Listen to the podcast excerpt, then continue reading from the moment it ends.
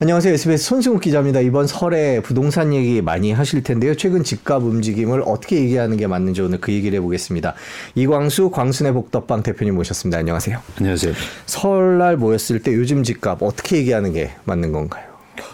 뭐 시장이 썩 좋지 않다 네. 이렇게 이제 정의를 하시는 게 좋을 것 같고요. 사실 누구 입장의 차원인데 어쨌든 가격이 계속 좀 빠지고 있고 거래량도 감소하고 있어서 전반적으로 시장은 좀 위축된 그런 모습입니다. 의지를 다졌으면 좋겠어요. 다지셨으면 좋겠어요. 네. 그러니까 뭐냐면 이번 기회에 우리도 이제 내 집 마련하자.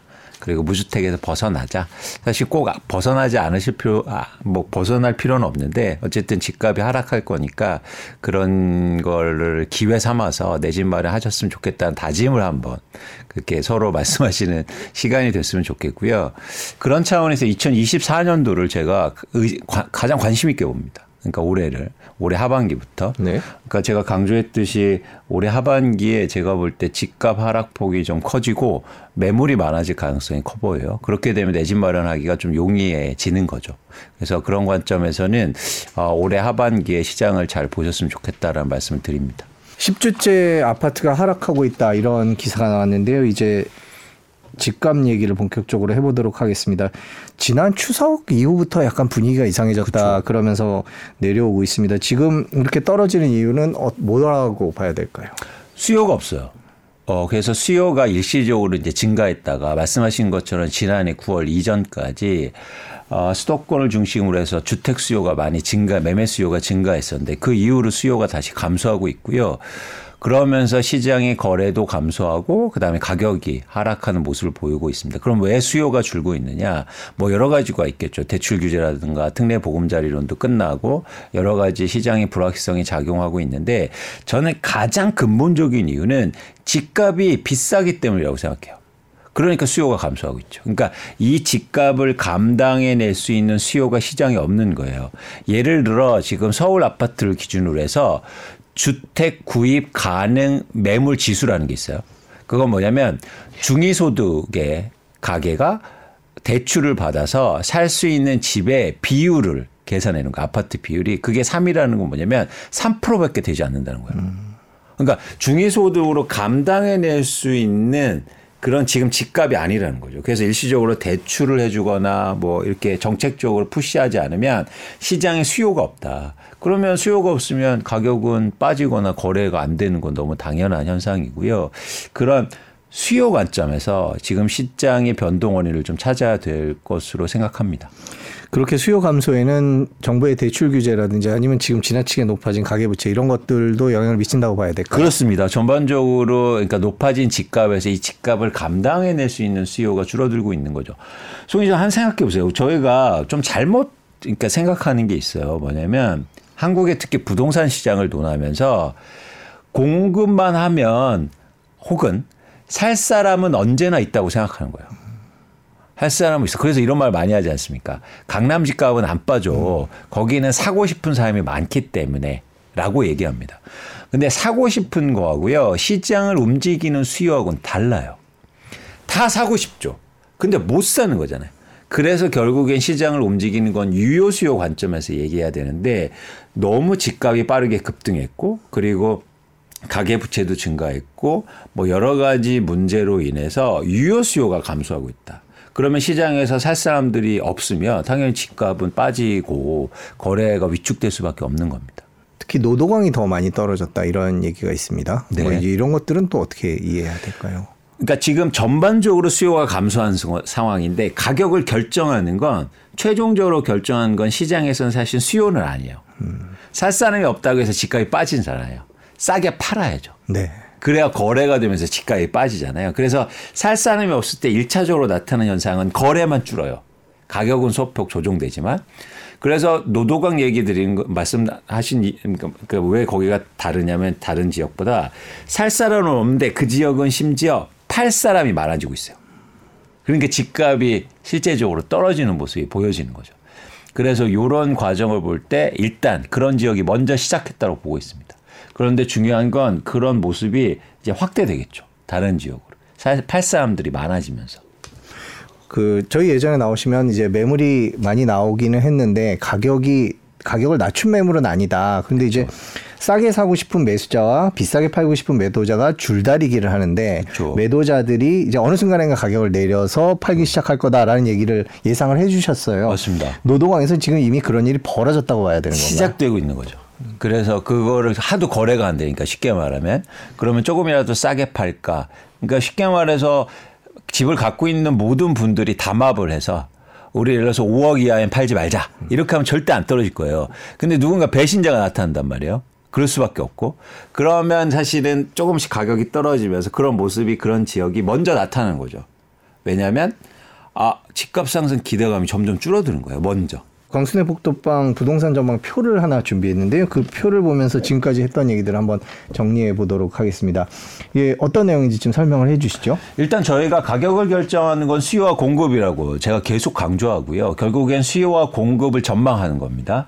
그렇다 보면 올해 저는 상반기와 하반기를 좀 구분해서 전망하고 있는데 일단 매매 시장에서는 수요 감소, 즉 유효 수요가 감소했고 그 중에서 유효 수요는 실수요와 투자 수요가 다 감소하고 있다는 거예요. 그래서 집값을 결정하는 건 결국에는 어, 집값을 최종적으로 결정하는 건 이 공급인데 이 공급은 매도 물량입니다. 근데 상반기에는 어쨌든 매도 물량이 크게 증가하거나 오히려 유지하거나 감소할 가능성이 있어 보여요. 왜냐하면 살 사람이 없다고 그래서 일단 매물을 걷어들이거나 이러는 거죠. 그런데 이런 상황이 계속되지는 않고 하반기 때부터 매도 물량이 다시 증가하고 특히 송 기자님 말씀하신 대로 가격을 낮춘 물량이 증가할 것 같아요. 그래서 상하, 상하반기로 제가 구분해서 전망하는데 상반기에는 가격 하락폭은 제한적이지만 거래가 다시 크게 감소할 겁니다. 그래서 지난해 12월에 서울 아파트 거래량에서 100 1,800건을 넘어섰는데요. 올해 1월에 한 1,900건 다시 초폭 좀 증가했다가 2월부터는 굉장히 가파르게 감소할 거로 제가 보고 있고 한 저는 1,000건대도 보고 있어요. 그러면 이제는 거래가 감소했죠. 그러다가 하반기 때에는 거래가 안 되니까 매물이 많이 증가하면서 매물이라는 건 어떤 거냐면 매물의 양도 중요하지만 가격을 낮춘 매물.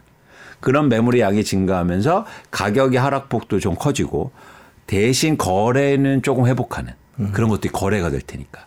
그래서 그런 시장이 처음으로 시작되는 그런 분기점이 올해 하반기가 되지 않을까 보고 있습니다.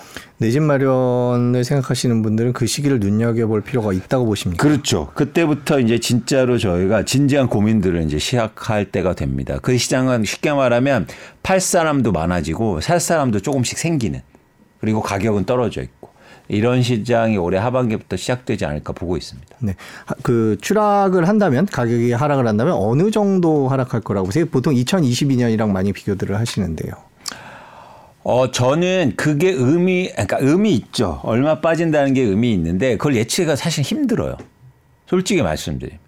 그런데 이런, 이런 말씀드리면 이제 많은 분들이 어떻게 생각할지 모르겠지만 충분히 떨, 떨어질 때까지 빠질 겁니다. 그 충분히란 말은 거래량에서 찾을 수 있어요. 충분히 떨어지면 거래량이 다시 증가할 거예요. 그 시점. 그게 20%가 될 수 있고 30%가 될 수 있고 40%가 떨어질 수 있죠. 그게 2019년 가격이 될 수 있고 2018년 가격이 될 수 있는데 어쨌든 거래량이 회복하는 때까지 떨어진다. 그래서 여러분들이 그 가격을 몇 프로 언제 시점으로 얘기하시는 것보다 거래량을 잘 보셨으면 좋겠다. 충분히 떨어지면 어떻게 된다? 거래가 다시 증가한다는 거예요. 그 시점을 잘 보셨으면 좋겠다는 겁니다. 그 시점은 올해 하반기일 수도 있다. 그렇죠. 빠르 요즘 빨라지니까 사이클이. 그래서 올해 하반기에 가격 하락폭이 크고 가격이 떨어진 매물이 많아지면 거래량이 의미 있게 추세적으로 증가. 여기서 추세적이라는 말은 뭐냐면 서울 부동산원 그러니까 한국 부동산원 기준으로 해서 아파트 거래 매매 거래량이 최소한 4개월에서 5개월 정도 증가하는 그런 모습. 그래서 어 가격이 떨어지면 당연히 살 사람 많아지잖아요.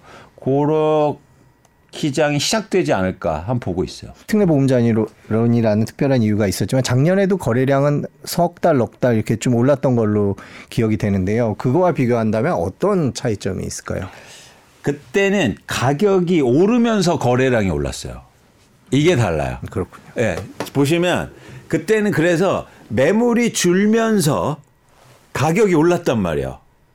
그렇기 때문에 그 쉽게 말해서 가격이 오르면서 거래량도 증가하거든요. 근데 가격이 안 오르거나 빠지면서 거래량이 올라야 돼요. 되게 큰 차이죠. 네. 그래서 제가 이제는 거래량 얘기하시면 그 말씀을 송 기자님처럼 말씀하세요. 그때도 거래량 증가했다. 물론 짧 짧긴 했어요. 한 4개월 정도 짧았는데 잘 보시면 그때는 가격을 올리면서 거래량이 올라갑니다. 그거는 아직도 시장에 시간이 남았다는 많이 남았다는 거예요. 가격이 안 오르거나 빠지면서 거래량이 올라와요. 그 시간이 반드시 온다니까요. 내집 마련을 생각하시는 분들은 그렇다면 올해 하반기를 눈여겨 보시면 좋을 것 같다라는 네. 말씀인데. 맞습니다. 자 일단 정부가 최근에 뭐 이런저런 정책들을 내놓고 있습니다. 뭐 총선 공약이다라고 판단하시는 전문가들도 계신데 일단 어 신생아 특례 대출이 시작을 했습니다. 그 효과는 뭐 작년에 보금자리 특례 보금자리론에 비해서는 약할 거다 이렇게 보고 계신 거죠. 그렇죠. 왜냐하면 대상이 달라졌잖아요. 그때는 특례 보금자리로는 대상의 범위가 넓지 않았습니까? 무주택자를 기반으로 해서 연령의 제한은 없었으니까. 근데 지금은 쉽게 말해서 아 연령의 제한은 지금도 없죠. 나이 드신 분들도 신생아 하실 수 네. 있으니까. 근데 중요한 게 이제 신생아라는 조건이 걸렸잖아요. 그런 조건이니까 범위가 좀 축소된 거고 상대적으로 젊은 층의 대출이 집중되다 보니까 제가 볼 때 이게 지난해 특례 보금 말씀하신 거죠. 특례 보금자리 론처럼 시장에 영향을 미치기 힘들다는 거고 두 번째는 중요한 게 뭐냐면 자, 그때 대출 받아서 가격을 올리면서 집을 샀는데요. 다시 막 또 떨어지고 있잖아요. 그러니까 뭐랄까 이 대출 받아서 집 사는 게 맞는 거라는 게 사실은 조금 아무리 금리를 싸게 줘도 회, 회의적이라는 거죠. 예를 들어서 금리 1% 2%포인트 낮춰 준다고 그러는데 샀는데 집값이 막 5천만 원 1억씩 빠지면 그게 금리 낮춰준 효과가 사실 없는 거잖아요. 그런 측면에서 시장을 의미 있게 이렇게 변동시키기는 좀 힘들다는 거고요. 제가 누누이 강조하지만 모든 정책은 시장을 크게 이 기조와 시장의 큰 흐름을 바꾸려면 세 가지의 조건이 필요해요. 하나는 예상치 못한 정책일 것. 두 번째, 예상치 못한 시점일 것. 세 번째, 과거에 없던 정책일 것. 그런데 신생아 대출은 과거에 없던 정책 은한 조건에만 들어가요. 예상한 시점과 또 예상했던 정책입니다. 그렇기 때문에 시장을 의미 있게 움직이기는 좀 제한적이다라고 보는 겁니다. 네, 저희가 하반기 집값을 위한 여러 가지 조건들을 짚어보고 있는데요. 이제 금리 얘기할 때가 된것 네, 같습니다. 네, 네. 금리는 어떻게 전망을 하시고 시장에 어떤 영향을 미칠 거라고 보세요? 그러니까 이게 금리가 그러니까 최근에 금리의 변동이 주택 시장에 영향을 크게 미친 이유는 일단 금리의 변동폭이 컸기 때문이죠. 그렇기 때문에 금리가 올해 하반기에 뭐 의미 있게 하락하지 한 시장에 미치는 제한적이라고 보고 있고 또 하나 되게 중요한 게 뭐냐면 그렇기 때문에 우리는 금리에 대해서 고민할 필요가 있는 거예요. 금리가 시- 자산 시장에 영향을 미치지만 바로 영향을 미치는 게 아닙니다. 금리가 떨어진 다음에 주택 수요가 증가해서 영향을 미치는 거잖아요. 그렇죠? 금리가 올라서 주택 수요가 감소해서 영향을 미치는 거지. 이 중간 단계를 빼먹으면 안 된다는 거죠. 그냥 금리 인하가 바로 부동산 가격 상승으로 가는 게 아니에요. 금리가 인하돼서 집을 살려는 사람들이 많아져야 되죠. 근데 지금의 시장 상황을 볼 때 금리가 소폭 인하된다고 그래서 시장이 또 집을 살려는 사람들 몰려들 거냐? 그럴 수 없다. 그럴 수 없다라는 거죠. 가계부채라든가 지금 높아진 집값을 비교할 때는 금리가 이렇게 소폭 반등을 해서 주택 수요가 의미 있게 증가하기는 힘들다고 겁니다. 그 대표적인 예가 언제냐면 2010년부터 2012년까지 주택담보대출이 7%에서 3% 4%대로 떨어져요. 근데 집값이 떨어지잖아요. 왜냐하면 금리가 떨어져도 예상했던 거고 또 하나 뭐냐면 주택 금리가 떨어져서 주택 수요를 일으키지 못했던 거죠. 그러다 보니까 시장에 영향을 못 미치잖아요. 이럴 가능성이 저는 되게 크다고 봅니다. 금리가 영향을 못, 못 미친다는 게 아니고요. 금리의 영향력이 결국에 영향 정도가 축소될 수밖에 없다. 왜냐하면 하락폭이 제한적이기 때문에. 그래서 여러분들이 너무 금리에 그동안 금리 때문에 사실은 모든 자산 가격이 움직였기 때문에 금리만 보시는데 이제 금리의 영향 정도가 줄어들고 또 금리가 변동된다고 해서 주택 수요가 변동, 의미 있게 변동되기에는 제한적인 시장 환경이다라고 보는 겁니다. 네. 전세값 얘기도 많이 나오거든요. 전세값이 너무 많이 오르고 있다. 그런데 네. 이 전세값 움직임은 또 어떤 식으로 움직일 거다 이렇게 얘기들이 오가야 할까요? 그러니까 전세 가격이 최근에 좀 올랐는데 가장 큰 이유는 전세 수요가 증가했기 때문이에요. 네. 상대적으로 매매 수요가 줄다 보니까 전세 수요가 반대로 증가하는 모습을 보이고 있는데요. 이제 중요한 게 올해 전세 가격 오른다는 그런 전망이 굉장히 많았거든요. 네. 근데 전 그렇게 보지 않아요. 그래서 올해 사실은 전세값이 보합 내지 하락할 가능성이 높다고 보고 있습니다. 그 이유는 어, 수요와 공급의 문제를 좀 넘어서서 이 높은 전세 가격을 감당하지 못하니까 어떤 계약이 많아지고 있냐면 전전세가 많아지고 있어요. 그러니까 일종의 반전세죠. 그래서 어, 이 높은 전세 가격을 사실은 감당해내지 못하니까 일부를 월세로 돌리는 계약 비중이 되게 많아지고 있거든요. 그 얘기는 뭐냐면 전세 보증금이 올라갈 수 없다는 얘기입니다. 그렇게 되면 수요는 많아지겠지만 상대적으로 보증금을 안 오르고 전전세라는 방식. 이 전전세 기준은 어, 보증금이요. 월세 240개월치 이상인 반 전세를 말하거든요. 네. 상대적으로 보증금 금액이 큰 거죠.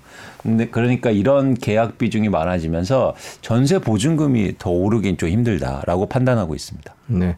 그러면은 전세값이 떨어질까요? 그렇다고 이제 훅 떨어질 것 같은 분위기도 매매세가 별로 없어서. 그럴 것 같진 않아요. 왜냐하면 전세 수요도 많고 사실은 입주 물량도 증가하진 않거든요. 네. 뭐 서울 같은 데 입주 물량이 이제 줄어드는데 수도권 전체적으로는 입주 물량이 감소하진 않지만 늘지도 않아요. 그렇기 때문에 전세 가격이 뭐 의미 있게 하락하거나 이러긴 좀 힘들어 보입니다. 대신 더 이상 못 올려주니까 다른 계약 방식이 증가한다. 이렇게 보시면 좋으실 것 같습니다. 그러면 전세 가격이 오르면 집값을 밀어 올리는 역할도 한다라는 얘기가 가끔 있었고 올 상반기에도 그런 그러니까 1월이죠. 올 1월에도 그런 얘기들이 계속 나왔었는데 지금 전세값이 그 수준까지 올라온 건 아니죠. 그렇죠. 어, 지금 서울 아파트 기준으로 해서 전세 매매 비율이 52% 정도 네. 되거든요. 그러니까 전세 가격이 오를 때 집값을 밀어 올린다는 얘기는 뭐냐면 전세 가격이 올라서 전세 매매 비율이 상승하고 그렇게 되면 갭 투자가 증가하잖아요. 그렇게 돼서 집값이 오른다는 얘기야. 수요가 증가해서. 그런데 그 정도 되려면 제가 볼 때 전세 매매 비율이 평균 6 서울 기준으로 해서 60% 이상은 훨씬 음. 넘어야 되지 않을까 보고 있습니다. 그러기 하기에는 좀 한계가 있는 거고 지금은 또 하나 뭐냐면 계속 말씀드리지만 다른 계약 방식이 증가하면서 전세 보증금이 오르고 오르고 있지 않다는 거예요. 음. 그러면 전세 매매 비율이 올라가지 않는 거죠. 네. 음. 저희가 이제 집값 전망을 위해서 지금 수요 측면에서 뭐 거래량, 금리, 대출 규제, 전세값, 정부 정책까지 쭉 짚어봤습니다. 이제 네. 공급 얘기를 좀 해보겠습니다. 언제나 나오실 때마다 공급은 신축만 있는 게 아니라 구축을 봐야 된다라고 그렇죠. 말씀을 해주셨는데 지금 역시 예상대로 다시 매물이 늘고 있죠. 그렇습니다. 이제 서울만 기준으로 해서 한 뭐 조금 소폭 감소했다가 다시 7만 8천 호 정도 증가하고 있고요. 네. 매물 횟수가 다시 증가할 가능성이 높아 보여요. 음. 근데 중요한 건 뭐다?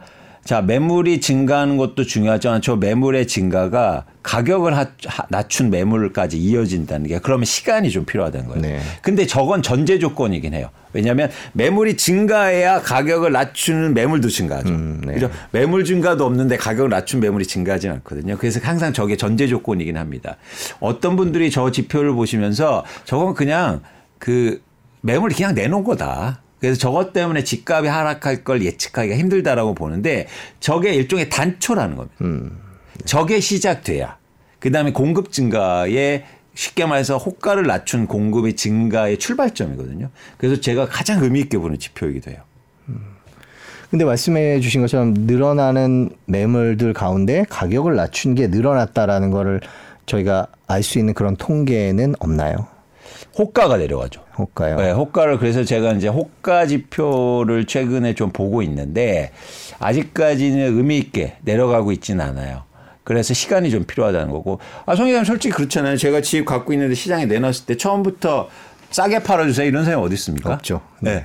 심지어 올려요. 음. 왜냐면 아, 제 집은요. 깨끗하고요. 상대적으로 좋아요. 위치가. 그러면서 호가가 그러니까 거래가가 뭐 예를 들어서 10억에 됐으면 일단 11억에 내놔. 그 다음에 거래가 안 되고 집 보는 사람도 없고 이러면 이제 아 그러면 좀 낮춰 팔아볼까 이런 게 시작되잖아요.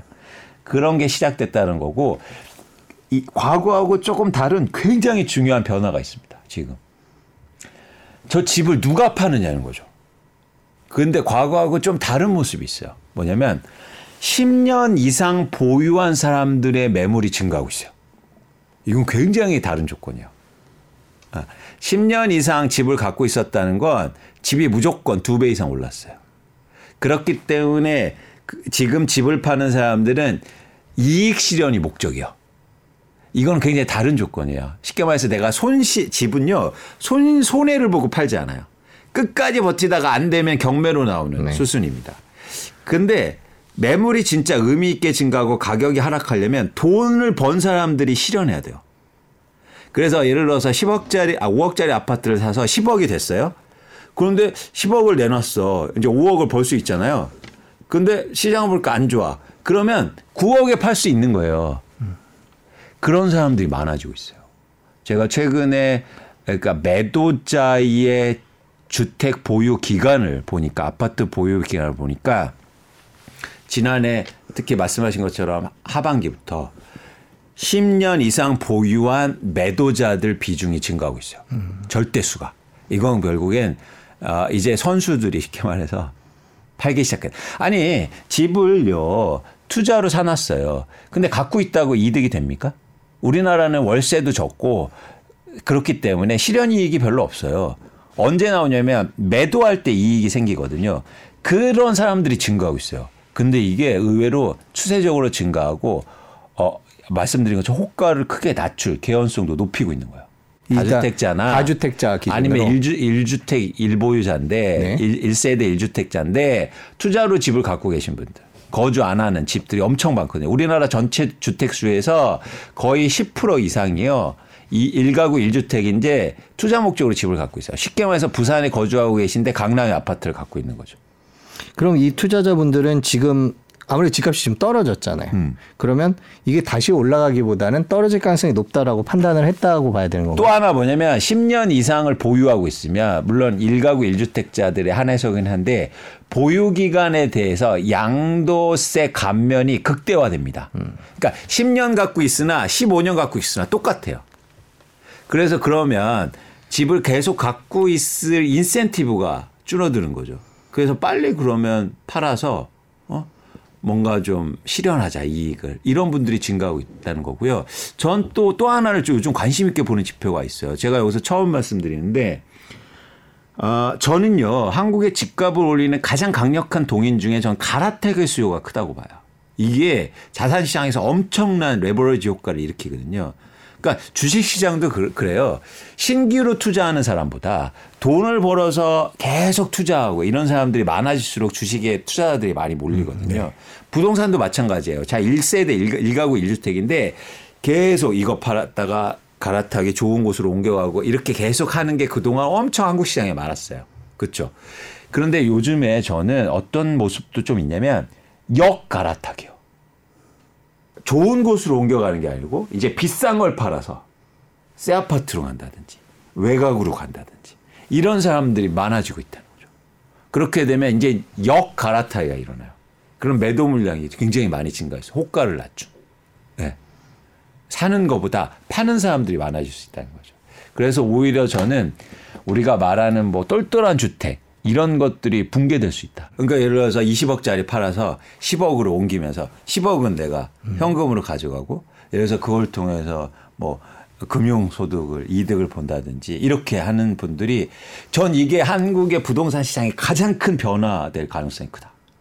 왜냐하면 우리나라가 특히 고령 세대가 부동산 비중이 높기 때문에 네. 계속 집을 떠안고 가지는 않대. 언젠간 팔고 실현해야 될 거냐 이익을. 그러면 역 갈아타기가 나올 수 있어요. 그런 움직임이 최근에 본격적으로 통계에 잡히기 시작했나요? 있다. 있습니다. 네. 있습니다. 조금씩. 네. 이게 만약 근데 흐름이 되면 우리나라 시장에 큰 변화가 있을 수도 있다고 보고 있어요. 제가 이건 장기이런 흐름에서 제가 가장 주목하는 부분이기도 해요. 뭐 신축 얘기를 안 할 수 없습니다. 신축이 줄어드니까 어떻다 이런 뭐 전망들에 대해서 지난번에도 말씀을 뭐 해 주셨는데 역시 마찬가지 의견이시겠죠. 그렇죠, 그렇죠. 네. 저희가 이제 약간 그런 공포가 좀 있는데 건설사들이 힘드니까 신축이 줄어들어서 집값이 2, 3년 후에 폭등할 거다라는 우려를 많이 하시는데 제가 계속 강조하지만 집값을 결정하는 공급은 신축 아파트가 아니고 맴도 물량이라는 말씀을 계속 누누이 드리고요. 또 하나 보면 수요도 중가, 중요한 거예요. 집값을 결정하는 공급뿐만 아니라 수요도 있잖아요. 그래서 그렇게 공급이 줄더라도 수요가 같이 줄면은 집값이 오르기는 쉽지 않다. 그래서 수요도 같이 감안 해서 우리가 볼 필요가 있다는 거고 중요한 요소긴 한데 그게 결정적인 요소가 아니라는 겁니다. 그래서 제가 지난번에도 과거의 예를 말씀드렸잖아요. 2009년도, 2010년도에도 똑같은 얘기들이 있었다. 그런데 2, 3년 후에 집값은 오히려 더 빠졌다. 그래서 너무 이 신축 감소의 공급 부족, 우려, 공포 이런 것들은 어, 시장에 미치는 영향은 좀 적다라는 말씀을 꼭 드립니다. 젊은 부부들이 이제 어떻게 할까 고민을 해야 될 텐데요. 뭐라고 충고를 해주시겠습니까? 그러니까 요즘 이렇게 젊은 분들이 가장 고민하는 게 빚을 내서 집을 사야 되느냐라는데 이건 고민 여지가 될 수가 없어요. 왜냐하면 빚을 안 내면 집을 살 수가 없어요.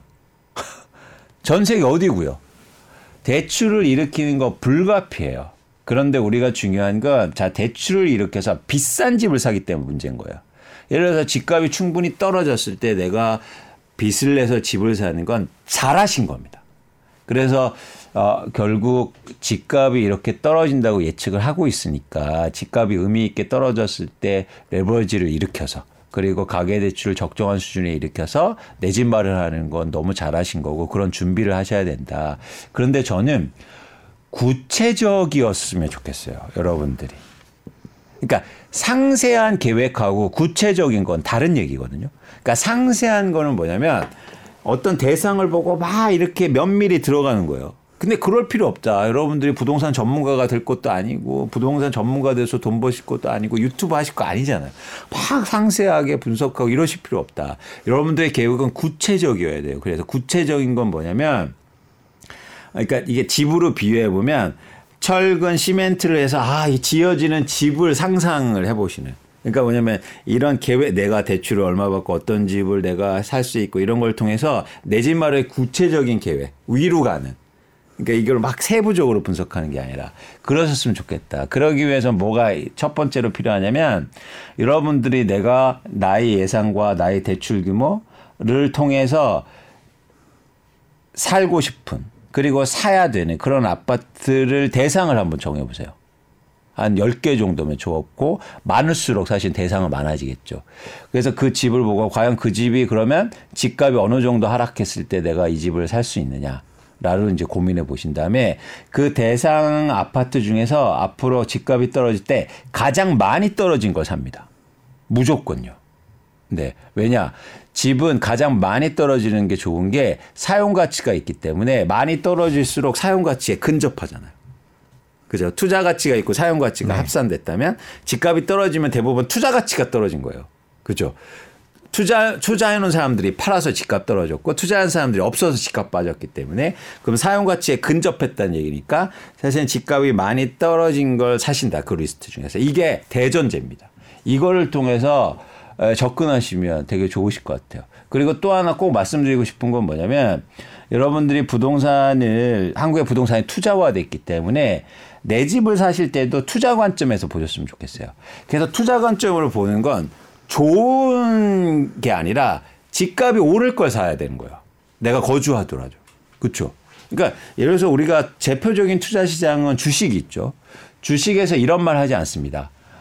어, 저보고 누가 야 광수야 여기 좋은 회사야. 그래서 주식 사. 이렇게 얘기하면 웃어요. 어? 그러면 다 삼성전자 사죠? 좋은 회사와 좋은 주식은 다른 개념이에요. 그러니까 좋은 회사라고 그래서 주가가 모두 오르지 않잖아요. 그것처럼 부동산에서는 이제 잘못 생각하는 개념이 있어요. 좋은 지역, 좋은 입지, 다 알죠. 그런데 그게 가격이 비싸다면 의미가 없는 거예요. 그렇잖아요. 가격이 다 반영이 돼 있어. 그럼 의미가 없다. 그래서 여러분들이 이런 관점을 해서 내 집 마련을 사시면 좀 관점을 다르게 사시면 내 집을 사시고 거주하시는데 집값이 오르는 신기한 경험을 하실 거예요. 그 신기한 경험을 여러분들이 할수 있다. 그리고 지금 10년 만에 오는 기회지 않습니까? 제가 계속 강조하지만 이 기회를 잘 활용하셨으면 좋겠다. 라는 말씀을 꼭 드리고 싶습니다. 그 시기는 올해 하반기를 말씀해 주셨는데 하락폭이 적을 경우에는 그 시기가 더 늦어질 수 있다 이렇게 말씀하시는 분도 계시거든요. 어떻게 보세요? 그렇죠. 아니, 그러니까 하락폭이 중요한 게 아니라 하락이 됐는데도 거래량이 거래량. 안 붙어주면 더 빠진다는 얘기예요. 근데 생각보다 하락이 덜 됐어요. 근데 막 산수산사이 많아져. 그러면 그때도 사야 된다. 고집을 피우시면 안 된다. 그래서 하락폭을 여러분 의사결정에 맡기시면 안 된다. 그게 굉장히 다른 점이에요. 네. 그 거래량을 통해서 남들은 어떻게 생각하는지를 보라는 말씀이신 거죠. 그렇습니다. 그렇습니다. 그래서 본인만 보시지 마시고 세상이 어떻게 두네. 그래서 사람이 눈이 두 개 있는 거 아니에요. 최상욱 대표께서 여기 나오셔서 네. 이제 집값이 금융 부동산 시장이 금융 시장처럼 변했다. 집값을 주식 보듯 봐야 된다라는 말씀을 역시 해주셨어요. 그러니까 네. 지금 시장이 그렇게 바뀌었다 이렇게 보고 계신 건가요? 그러니까 정확한 표현은 저, 제 저는 이렇게 표현해요. 투자화돼 있다. 투자와 금융화는 아니고 투자화돼 있다. 투자화돼 있기 때문에 일종의 주식 시장은 투자로 사, 사고 팔잖아요. 네. 내가 살 쓰려고 주식을 사지 않, 않지 않습니까? 그래서 사용 차원에서 접근하면 안 되고 투자 차원에서 접근하셔야 된다. 그렇기 때문에 주식 시장하고 굉장히 유사해진 거죠. 그래서 사실은 부동산이 더 투자하기 좋은 거예요. 사용 가치가 있기 때문에 오히려 가치 투자가 가능해요. 예를 들어서 주식은요 사용 가치가 없지 않습니까? 그래서 빠지기 시작하면 계속 빠질 수 있어요. 그래서 조심하셔야 돼요. 주식은. 근데 부동산은 빠지면 사용 가치가 있기 때문에 어느 정도 그 견조한 그런 일종의 바닥이라는 게 존재한다. 그래서 조금 다르 그런 측면에서 충분히 다르게 볼 필요가 있다는 거죠. 근데 투자와 투자화 돼 있다는 걸 전제로 해서 여러분들이 시장의 변화를 보실 필요가 있습니다. 정부가 어, 집값이 하락할 경우에는 대출이나 세금 측면에 있어서 어, 그렇게 많이 떨어지는 것을 좀 막지 않겠느냐라는 전망도 있습니다. 어떻게 전망하세요? 음, 그게 일시적으로는 뭐 효과를 낼 수는 있지만 그게 장기적으로 큰 흐름을 바꾸기는 힘들고요. 결국 자산 시장이라는 게 아까 말씀드린 것처럼 수요와 공급으로 움직이기 때문에 내가 일시적으로 팔고 싶은데 세제 혜택 준다 그러면 안 팔 수는 있겠죠. 근데 그게 지속되긴 힘들다. 그래서 일시적인 거라고 보고 있고 그런 차원에서 정책의 효과를 볼 때 바로 전 정부를 우리가 보실 필요가 있어요. 집값 이 오를 때 집값 잡으려고 엄청나게 정책 발표하는데 잡혔습니까? 그러니까 정책이라는 게 한계가 있다. 그래서 지금 정부도 집값이 막 떨어질 때 정책을 내놓겠지만 일시적으로 영향을 미치는 거지 근본적으로 시장의 방향성을 틀기에는 어렵다는 겁니다. 네, 마지막 질문 네. 드리겠습니다. 보통 설이나 추석 지나고 부동산 움직임이 급격하게 한쪽 방향으로 치우치는 경우가 예전에 몇 번 있었습니다. 근데 올해는 뭐 총선이 있어서 어떨지 모르겠습니다만 이번 설은 어떤 계기가 될 만한 뭐가 있을까요? 저는 거래량이 엄청 줄 것 같아요. 네, 설 지나고 나서. 그건 뭐 시장의 흐름도 그렇고 아무래도 그 불확실성이라는 게 존재하잖아요. 네. 그래서 특히 총선 때문에. 그러니까 불확실성이라는 건 총선 때문에 집값이 오른다 떨어진다는 얘기하는 게 아니에요. 변동폭이 커질 우려를 사람들이 많이 생각한단 말이죠. 그렇게 되면은 쉽게 이렇게 막 사거나 뭐 팔거나 이러지 않을 가능성이 있거든요. 그러면은 거래가 심각하게 더 안 되겠죠. 그래서 일단 올해 상반기에 거래량을 한번 보시죠. 거래량을 집중해서 보시고 거래량이 이제 크게 감소하면 반대로 하반기에 집값 하락폭이 되게 커질 수있 그런 어떤 그 신호가 될 겁니다. 네, 그렇군요. 자, 이제 설 즈음에 부동산 얘기들을 어떤 얘기들을 나누셔야 할지 저희가 이광수 대표와 한번 얘기 들어봤습니다. 참고가 되셨으면 좋겠습니다. 오늘 긴 시간 고맙습니다. 고맙습니다.